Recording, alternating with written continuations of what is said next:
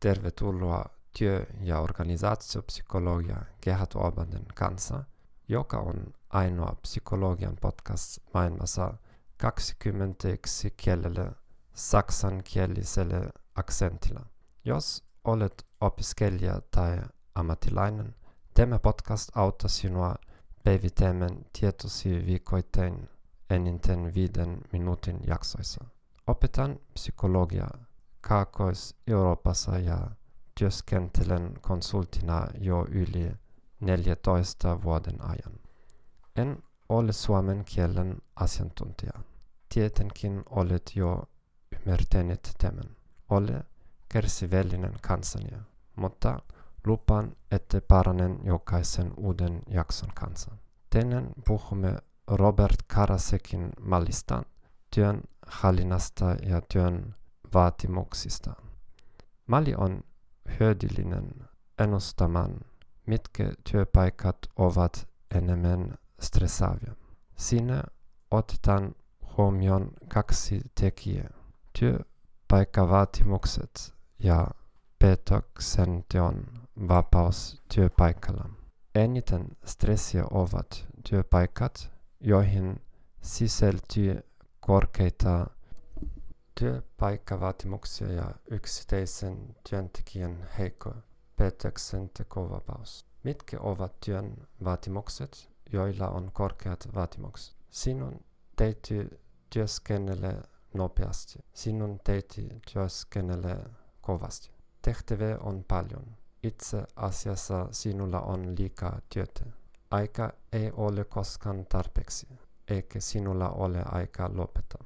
Mitä ominaisuuksia on työpaikoilla, joilla on korkea päätöksentekovapaus. Työ vaatii korkea taitotasoa. Sinulla on mahdollisuus oppia uusia asioita. Teet luova työtä. Työ antaa sinulle vapauden tehdä omia päätöksiäsi ja osallistua päätöksentekoon. Sinusta tuntuu, että sinulla on sananvalta työssä.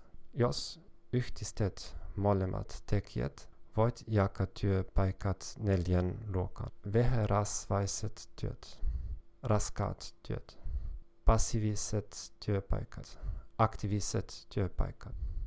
Vähäkuormitetuissa töissä kohtat matalia vaatimuksia ja sinulla on suuri päätösvalinta.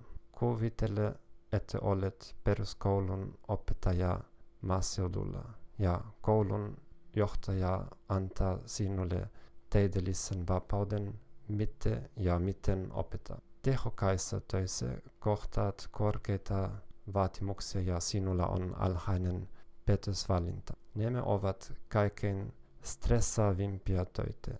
Kuvittele, että olet koulun opettaja ja sinun on valmisteltava opilasi valtakunnallisen standardoitun tentin. Sinulla on vähän vapautta päätä, mitä haluat opettaa ja vähempiesi oppilaidesi ja koulusujohtajan odotukset ovat erittäin korkeat. Passiivisessa töissä kohtat matalia vaatimuksia ja sinulla on pieni päätösvalinta. Opetat kouluaineita, joita ei pidetä välttämättöminä aineina, mutta sinun on noudatettava tiukka opetussuunnitelma. Aktivisissa töissä kohtat korkeita vaatimuksia ja sinulla on suuri päätösvalinta.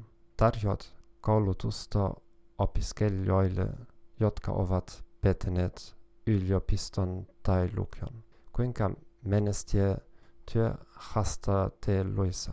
Omille ihmisuhtaidoille on suuria odotuksia ja vaatimuksia. Saman aikaan sinulla on suuri autonomia koikeilla erilaisia menetelmiä ja strategioita.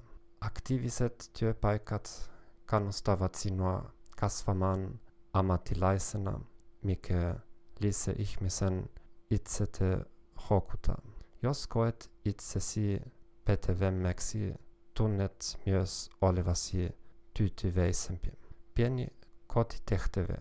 Kuinka kuvailisit nykyistä työsi? Mitä muutaisit muutaaksesi siitä aktiivisen työn? Kiitos tämän podcastin kuuntelusta. Tilaa kanavamme ja lähetä minulle kysymyksiä ja kommentteja.